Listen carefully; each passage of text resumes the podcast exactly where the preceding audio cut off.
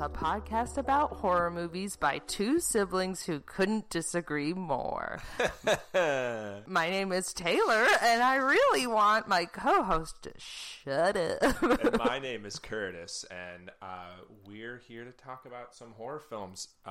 This is our first podcast. We don't really know what we're doing, so I think we're just going to go into it. I think we wanted to give you guys a little bit of an idea of what we're all about. Yes. So we wanted to give you an idea of our different likes, dislikes. Yeah, I would go so far as to say dislikes. Yeah. So we thought we'd start off with our favorite horror films, not movies. We like films only. Only films. We never have watched a movie in our lives. Very clear as this goes on.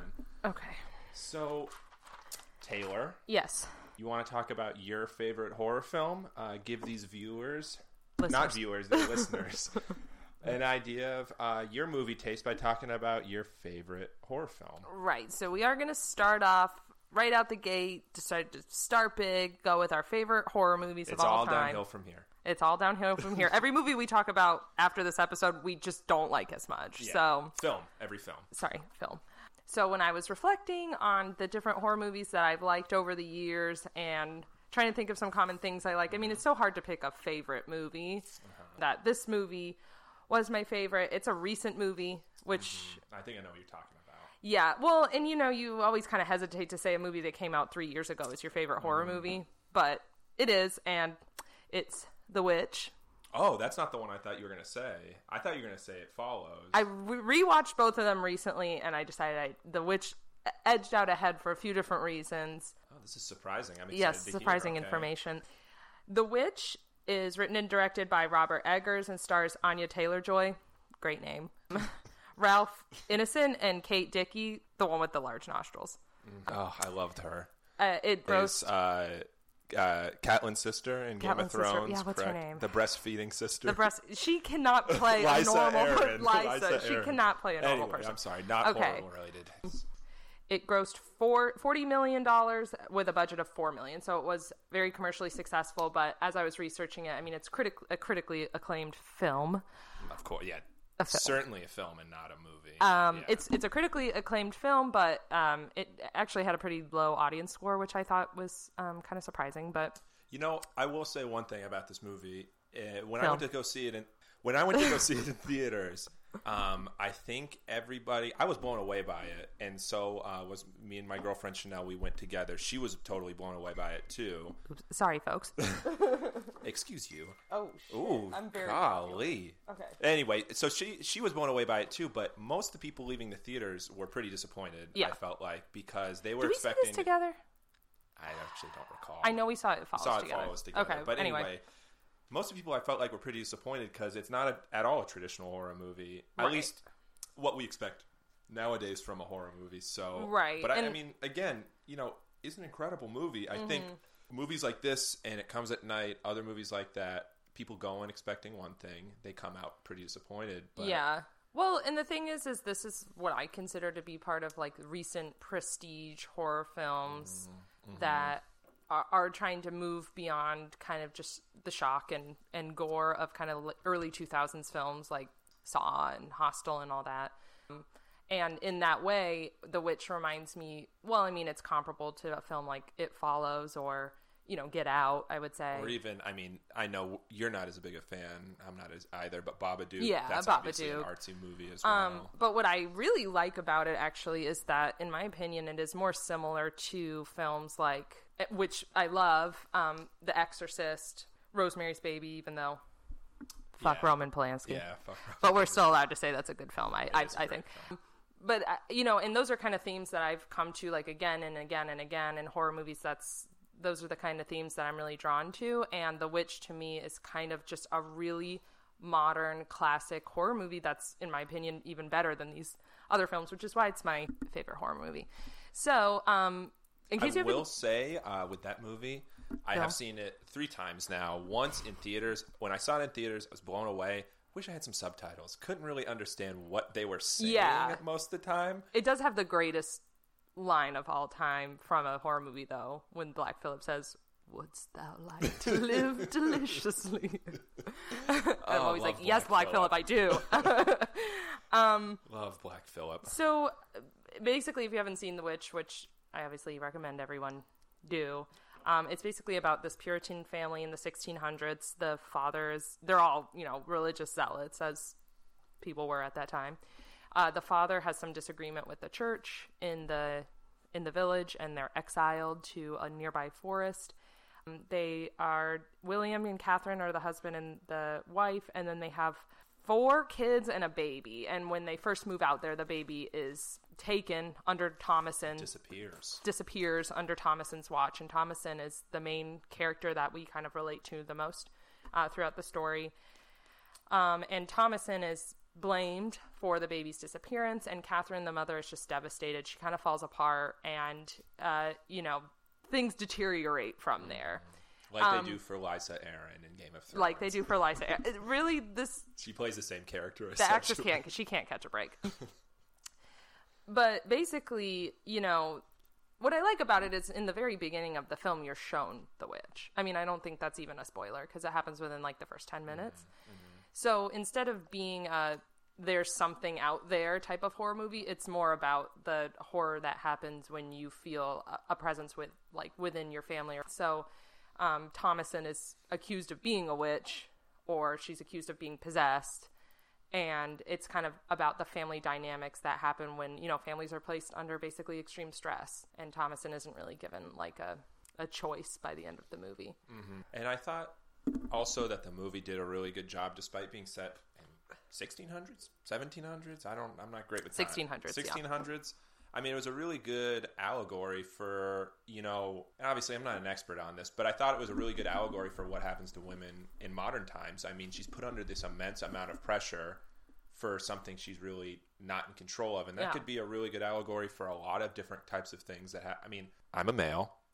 Yes. I'm not familiar with these types of things, but in talking with you, talking with my girlfriend afterwards, I really got the sense that you all related to this film in a way that I didn't, because of that aspect of it. I mean, again, this is something that's happening in 1600s, but it's something that modern day women can relate to in a number of different ways, the types of pressure that is put on women. And that's really one of the scariest and most tense part of the movie, I think, is, you know, something is happening to Thomason and she really has no control over it. Yeah, and I mean, it's the something that's happening is both her, like, this is weird to say in front of my brother, but burgeoning sexuality. God. Well, basically, you know, she's becoming a woman in, like, a physical and emotional and mental sense, in the sense that she's starting to relate more to people and things outside of her family than she is to her family, and she wants to get out and explore the world. That's a scary thing for her. But you know what I liked about the movie is it's relatable to modern women, but it also is in a sense about things that did happen to women back then. I mean, it's called The Witch. Women were accused of actually being witches, and I think it does a good job at, you know, we hear about the Salem witch trials as, like, a historical story and things that we learn about in history, but it's also good because it belies, like, the horror in that situation and what actually happened to women when they were accused of being witches. And for a woman, that's, you know, a very horror-filled thing. Certainly. So another thing that people comment on about the movie is that it's a slow burn, which I kind of have, like, a love-hate relationship with that term. I think a lot of movies are written off as slow burns, as if slow burn and scary can't be compatible. Mm-hmm. When people talk about The Witch being a slow burn, they say it as if that excuses it's not being scary to them. But to me, the whole thing is terrifying. I mean, from the second the baby is taken, from the second they're exiled, basically you're like, oh shit, like, things are about to go down. Calling a movie a slow burn is kind of ridiculous in a way. I mean, every movie is a slow burn. You have... yeah. Every horror movie, at least. I mean, all the crazy shit in horror movies happens at the end. And the what separates a good horror movie from a bad horror movie to me is, are you scared throughout the movie? Yeah. So, you know, Friday the 13th, for example. I mean, those movies aren't scary because people are just getting killed. They're getting killed over and over again. And it's... It's fun. It's a lot of fun watching those movies. But in a genuinely scary movie, think of something like The Ring or The Witch or, you know... I would say even like Texas Chainsaw Massacre. Like, you know these guys are out there for most of the movie, but that stuff doesn't actually happen until the end. I think a lot of these slow, quote-unquote slow burn movies play better in the movie theater a little bit because you get the loud sound, you get this giant screen, and you feel tense waiting for something to happen. When you're watching it on your TV, you don't get quite the same experience. So I think, you know, people when people say movies are boring or they're slow burns or something, they're made to denigrate something that maybe is experienced better in a movie theater, sure. But, I mean, I don't understand. Part of it, too, you know, I don't know if this is what you're getting at, but part of it, too, is thinking about film as both art and entertainment. Like, the supposition that you're supposed to be entertained the entire time, or that, you know, something is always supposed to be happening, or that it's, no, I mean, part of the witch needs a chance to breathe. Yeah, you need to kind of sit in that world for the actions of that world to affect you. And I think The Witch is really good at that. We get a lot of shots of them just working on the farm. You really start to realize how isolated they are. Their language, since it's in kind of like an older English, kind of makes you feel like you're apart from them. So, you know, you can't even really relate to them. Yeah. And if there was jump scares every 5 minutes, you just wouldn't have the space to relate to them in that way or to get invested in their story. So, but yeah, those are kind of, I mean, those are just like the high level without kind of getting into like the major plot points. Those are kind of the high level things that overall just make this a really solid film for me. I mean, other things like the cinematography, the music, the costumes. The music in this film is great. Yeah. It's really good. Yeah. It's very good. Everybody in this film like pulls a great acting job, including weirdly enough the little kids, which is really hard to do. Yeah. I mean, they have an easy job because they're supposed to be really annoying and they're supposed to grate on Thomason's nerves constantly. But the kid, there's a scene in the movie where one of the kids gets sick, and like his acting during this part is just phenomenal. It's horrifying. He does a great job. It makes you feel very uncomfortable. It's reminiscent of, not on the level of Linda Blair in The Exorcist, but it's reminiscent of that when he's sick and you're wondering what the fuck is going on with this kid. And he really is. I don't know. He did a great job. And, you know, I almost forgot about that fact. I took for granted that, you know, these kids are kids. Yeah. I just remember this movie has great acting. It's really immersive. But, yeah, they're fucking kids. It's hard. And they do a great job. I mean, it's hard for adults to act that good, let alone, I mean, kids who just haven't had as much experience, presumably. And then really what killed, you know, cinches it for me, I think the ending, which we won't get into in detail. Yeah. Ending's great of this movie. Ending is great. I think it's divisive. I think, you know, the whole time you're kind of questioning what's really happening and what Thomason is really feeling and whether some things are in her head or in the head of her family, even though obviously you saw The Witch at the beginning, so you know there's some supernatural element going on. But the ending kind of drives home for me a lot of themes about women's choice and their ability to choose in certain situations that they're placed in, and about what it means to be like free from your family, essentially, which is like a choice that she is kind of forced into. Yeah. I thought way too much. I'm trying to be spoiler free here, but I really did. Yeah. I have seen that the ending is very divisive. I've seen people talking about it online. I don't know why. I thought the ending is very different in tone from the rest of the movie. That's the thing that I think is to most... me. I thought, you know, I don't want to say the ending was obvious, but when in retrospect, I mean, it makes a lot of sense. I won't go too much into it. I don't want to spoil it for people that haven't seen it, but you know, just overall, to me, this decade, I think the only movies that really can compare for me is really It Follows and Hereditary and Get Out. Starry Eyes. I mean, it's top tier movie from this decade, from this century. And I feel like it's a must watch across the board for horror fans, but especially if you are interested in feminist films, which wasn't, interestingly, the director has said that wasn't his intent, but I can see that he's happy with that interpretation, as you would be, hopefully, unless you're Alex Jones, and or our president. Yes. Political. But I think, you know, another reason why I really like it is I just love possession, supernatural horror films. That's kind of like my bag. And so to me, yeah, it's in the vein of The Exorcist, The Omen, Rosemary's Baby. I mean, it really follows in those footsteps of being like a great supernatural film with a very strong female characters without feeling like they're just throwing the female characters a bone. So that's about it. That was my horror movie of all time. I'm surprised to hear that one. Heavy breathing. Really good choice, though. I mean, thank you. It's 2 or 3 for me from this decade. In top 20, 25 of all time for me. Yeah. So when we discussed this topic, top horror movies of all time, so it's really hard for me because I like so many different types of horror movies. And I would also say I'm not new to the horror genre. I've been solidly watching horror films for probably the last 5 years, but you've been watching horror films since you were like 12. Yeah. So, so you've just seen a lot. 29 now. Yeah. I've seen, safely thousands of horror films at this point. And it's really hard for me. Especially when you have films like The Cult of Chucky. I mean, just... Puppet Master. Just really great films in the running. Look, I'll watch anything that's out there.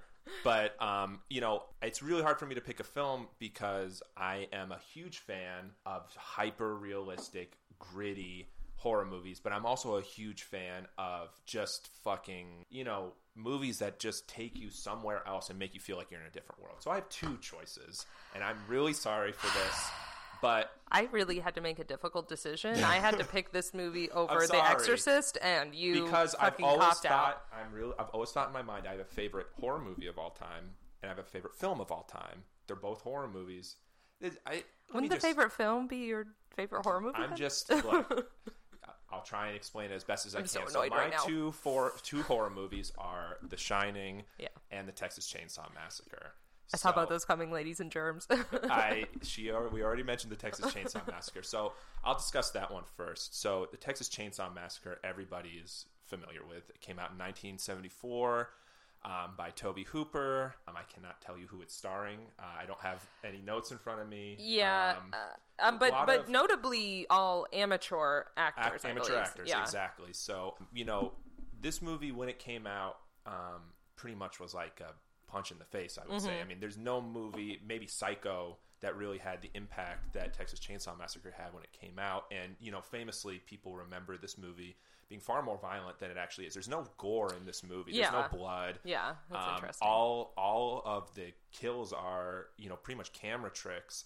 But people, because of the grittiness of the movie, because of the sound design of the movie, especially...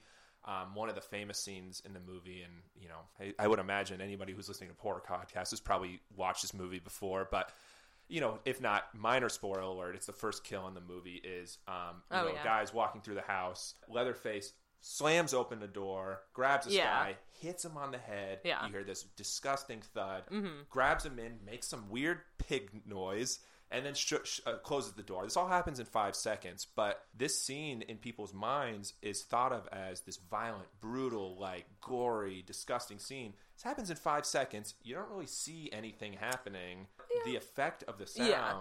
And the effect of the visual, the gritty visual, the way it's framed, this door inside of this house, it's shot from the front door. There's a door inside of the house. I think the way that this movie's shot, the way this movie sounds, the way this movie looks, this super old, grainy looking film, this movie really was the birth of, not just the slasher, but, these hyper extreme, disgusting French and Japanese films that we now have today that I just love. And so... What I would put in, too, about that scene, what made it... Full disclosure, I actually saw this movie for the first time very recently. Yeah. Yeah, I remember within the past, I allowed you to borrow it. Few weeks. Yeah.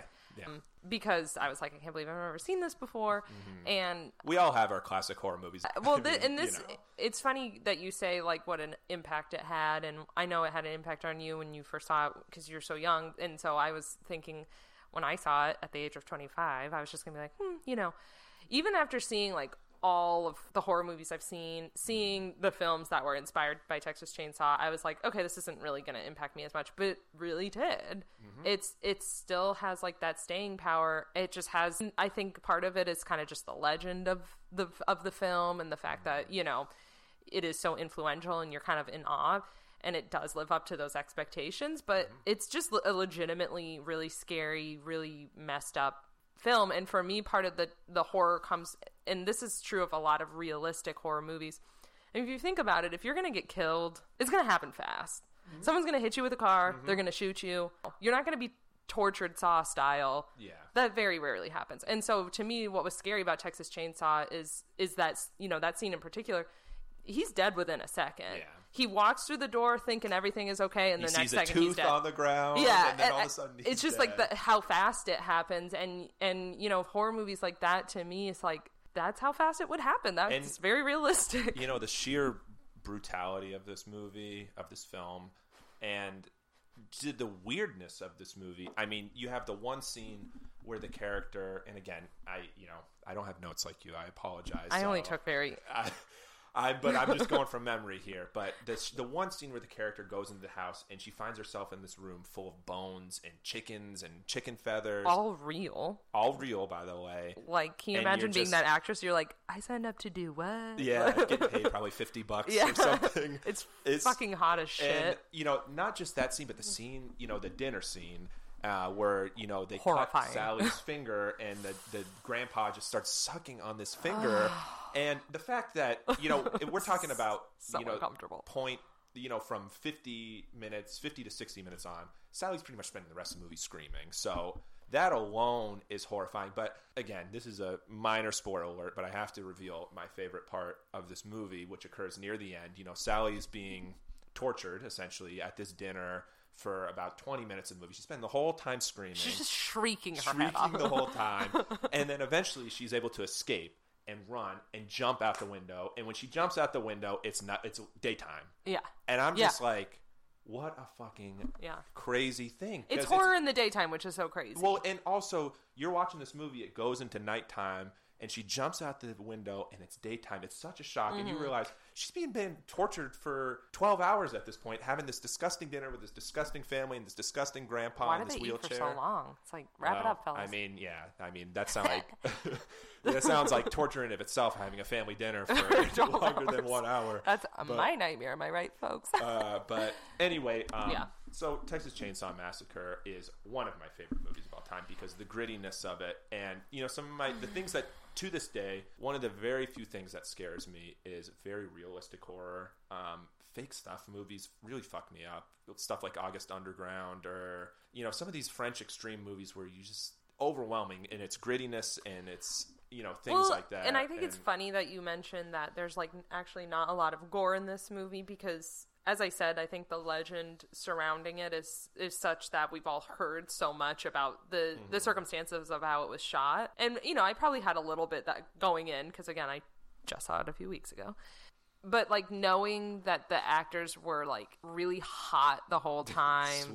Sweaty. Like, there's Leatherface. There's that sweaty-looking corpse at the beginning of the movie. Like, Leatherface is, like, wearing a lot of clothes and like, that mask. And the actor was just like, I was just dying all the time with all like the dead pigs around it. It stunk. There's no air conditioning, and I mean, you really feel that when you watch it. Like, they look uncomfortable, and, you know, being from Florida, that's fucking wearing pants in the summer, the greatest horror you can experience. I mean, just it just feels really uncomfortable. I really to this day, I truly, there's just no movie that's been made that is like Texas Chainsaw Massacre. I mean, you know, you have a lot of... I can't think of anything similar. You have a lot of imitators, you know... A lot of haters, a lot of imitators. And I just, you know, it's a unique movie that spawned this wave of gritty movies that last to this day. And so it's really, truly one of the few films that has ever genuinely terrified me, especially when I first watched it at the age of 16. And my mother said she could hear in the bedroom while she was sleeping just screaming for an hour straight. So yeah, Texas Chainsaw Massacre. Yeah. And the other movie, I'll keep this second one brief, but the other movie is my favorite movie of all time, and it's The Shining.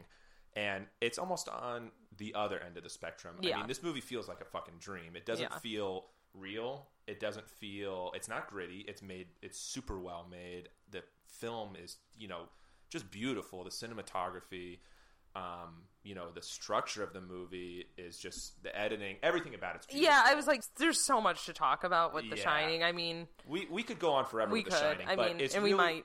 And I think that, you know, among film buffs, this movie's kind of underrated because Stanley Kubrick made so many great films, and The Shining, I always think, has been very overrated because people talk about 2001, people talk about Clockwork Orange, people talk about Name any other Stanley Kubrick movie, but The Shining always seems to be overlooked because I think partially because it's a horror movie and horror is always underrated. Partially because this movie is just weird.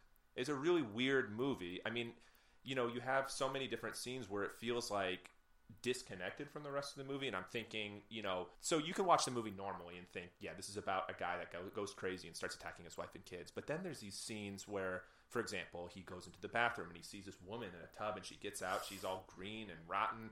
And another scene, she has a huge bush. In a huge bush, of course. Another scene where he goes down to the bar and he starts talking to this ghost bartender, and, you know, so many different scenes in this movie that kind of take you out of what you think you're watching in the movie, which is sort of a straightforward, if you took out half of the scenes in this movie, it could be just be shot as a straightforward domestic abuse type Lifetime movie, essentially. Yeah. But it's not like that at all. And the sum of these whole parts, you end up with this movie that is just, you know, stands on its own as just this bizarre, weird, like very dreamlike thing. I mean, I'm sure that a few people have seen the documentary about this movie that, you know, it's so good. Yeah, all the conspiracy theories about it. And I think this movie really lends itself to stuff like that. 234 or something like that. Yeah, yeah. It's 236. Yeah, yeah. 237? Oh, we're going to get... Someone's going to tell us, and we're going to feel really embarrassed. But anyway, this movie really lends itself to a lot of different interpretations. The ending, of course, I mean, it's just bizarre. And I feel like I didn't explain myself really well, but the way I think of it is Texas Chainsaw Massacre. This is the type of movie that scares me. Super gritty, super realistic. Yeah. Like, just kicks you in the balls or stomach or whatever you want to call it. The other type of movie, the types of horror movies that stick with me, that don't scare me immediately, that stick with me for a long time, that gets me thinking, keeps me up at night, is The Shining. Yeah. I think that's a good way to characterize them, the two of the movies. Exactly. And I would say, you know, The Witch is almost in between those two movies. I don't know. It has some very traditional horror elements. Exactly. Of, like animals and people being possessed. And literal witches. And witches and people dying. And then there's, there's more, ethereal elements of what does this say about society? I think it's funny what you said about The Shining, which is that it's essentially a movie about domestic violence. Yeah. I mean, if you strip away all of the things that make it The Shining, that's what it would be. But you know, yeah. As everyone probably knows, Stephen King hated this interpretation. Absolutely hated it, and he was absolutely wrong. He was wrong, but I see where he's coming from, because the book, which I've read a few times, it's my favorite Stephen King book, very much positions the central question of the story, is Jack going crazy or is the house haunted? Yeah, yeah. And I think I do love The Shining, and I know you've accused me of not liking The Shining, but I do. Any criticism of The Shining means you hate The Shining. Yeah, but I think coming at it as a book lover, that is the one criticism I do have, is that it loses that central question. Like, it pretty much just is like, Jack is going crazy, and that's the story.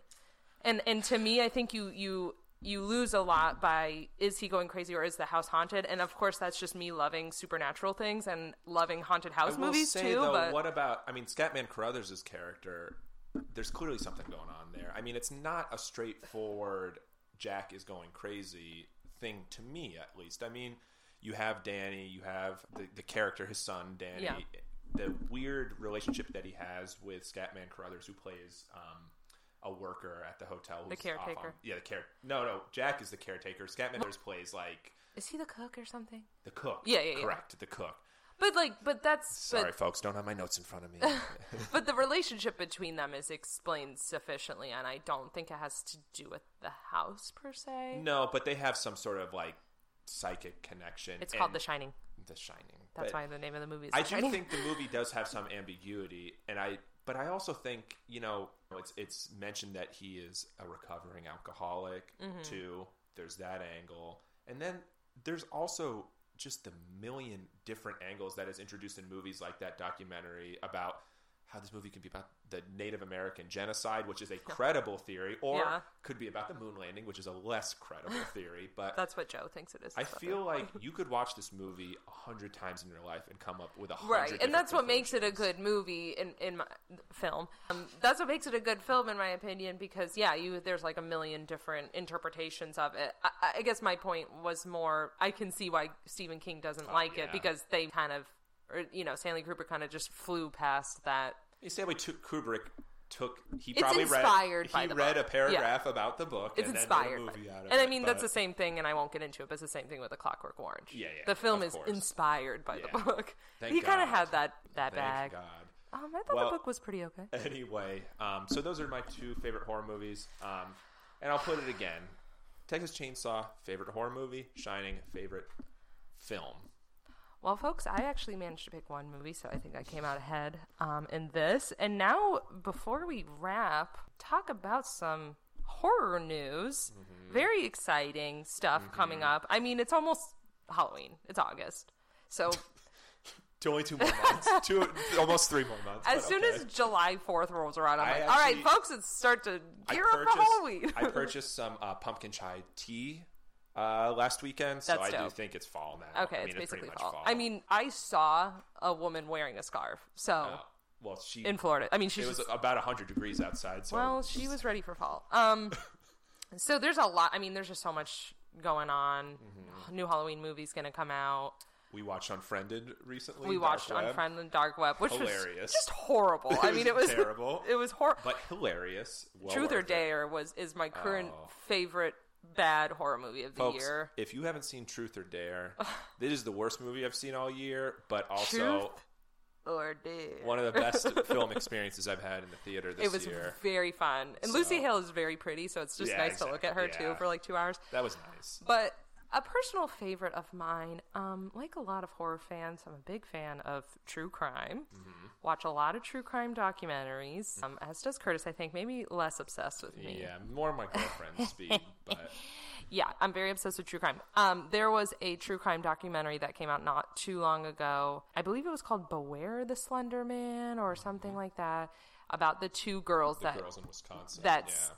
Tried to kill, stabbed a classmate of theirs, and because they claimed that they were trying to impress Slender Man. So ever since then, I've been a little obsessed with Slender Man, which is just like the 13-year-old internet lover coming out in me. That was like, if Slender Man was around when I was 13, I probably would have tried to stab someone too. Yeah, you would have straight been scaring yourself every single night. So we watched the trailer for an upcoming movie. I think it's just called Slender Man. Slender Man. I have notes on my. I have notes on this. Let me just drag those up. Those bad boys. Where the fuck? Oh, okay. I think if I'm not mistaken, this movie comes out. We're recording this on August 9th. It's coming out tomorrow.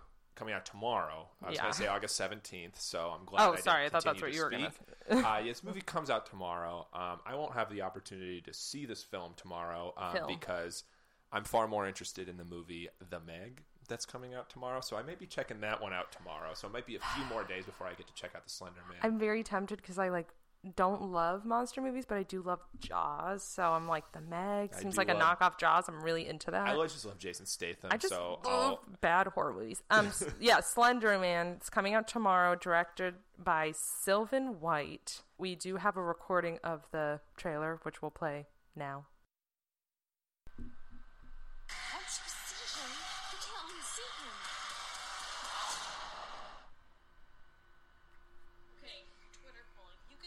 One age forever, what would it be? What about the age we are right now? Seriously?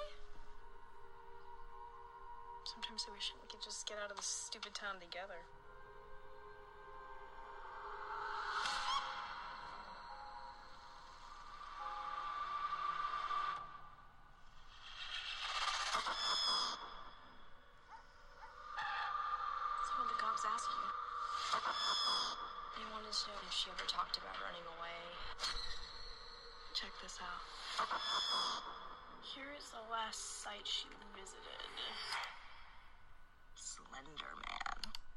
He preys on innocent youth. What was that? I think this is Katie back. Those who hear the three bells toll accept his invitation. When you hear the first, you must close your eyes. Katie! Opening your eyes only once you've heard the third.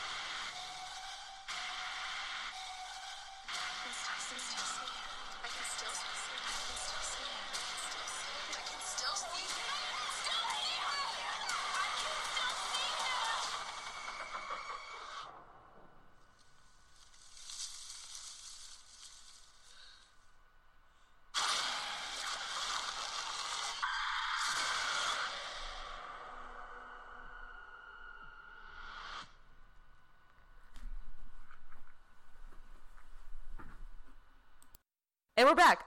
And so, as you could see, the trailer just looks... I mean, it's in the vein of Unfriended. Uh-huh. I mean, it's not found footage. Which and is, Truth or Dare. Yeah, I think it's more in the vein of like a Truth or Dare type film. It's unfortunately not found footage, which is a huge disappointment to me. But yeah, I'm excited for that. I mean, I'm excited for like, obviously, all of the more highfalutin horror movies. Mm. And I mean, we've gotten really jazzed about that. But it's always really fun to see like a movie that you just like know is going to be disappointing. And look, I can get down with any movie that has a good jump scare or two. Let's be honest. I mean, this whole trailer is filled with a bunch of different jump scares. Probably every single jump scare that's in the movie. Yeah. That's what the trailer's about. That's what it is.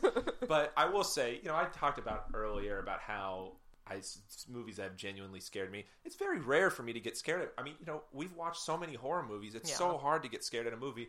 Every once in a while, I just need a good jump scare to actually be scared. Yeah, and it's fun. I mean, it's just, I don't know. I mean, look, this movie is going to be bad, right? Mm-hmm. I mean, there's very unlikely that's going to be good. If it is good, I will be thrilled. But it's probably going to be bad. Yeah. It's probably going to be a lot of jump scares, too. It has like a 12% on Metacritic right now. Oh, that's very promising. I can't wait to spend $13 to watch that. But look, I mean, anybody who has played the Slender Man video game, like I have. There's a video game? There's a video game. It's very bad. Oh, that sounds amazing. But it's fucking Slender Man. I mean, you know, like, what more do you want? Jump scares. You know, I just love people who go see movies like this and they're like, this was the worst movie I ever saw. I'm like, what the fuck? It was called Slender Man. It was based off of a creepypasta. I don't think it was going to be. Look, folks, if it doesn't sound like something you want to listen to based on what you heard in this trailer, then don't see it. Yeah, I mean, look, don't see it because you probably watched the entire movie. Don't go to see it and then complain about it online that it was really dumb because it's going to be really dumb. There's a 12 on Metacritic, so just enjoy the jump scares, enjoy the bad acting, enjoy the very edgy and creepy design of Slender Man. Yeah, so edgy. He looks like every single 19-year-old that works at Hot Topic. Yeah. Including the top hat. He has that's like what Johnny Depp looked like. I mean, that's what he still looks like. That's what Johnny Depp still looks like. I think that's it. So thank you for listening. Yeah, thank you for listening. I'll take us out. We hope that this is a good introduction into what we enjoy in our horror movies. And, you know, we hope that you listen to us in the future. We haven't decided on a second topic as of yet, but... we have some ideas. We have some really fresh ideas, I think. Yeah, we have some ideas, so... All right, well, please, if you haven't yet... subscribe, listen to our podcast. You can review us now. Smash the like button. Is it a like? I don't know. This is not YouTube. If you want to review us now based on this one just superb episode, you can do that. But otherwise, we're hoping this to be a bi-weekly podcast, by the way. So you can check back in another 2 weeks and hear another fabulous episode. Thank you for listening.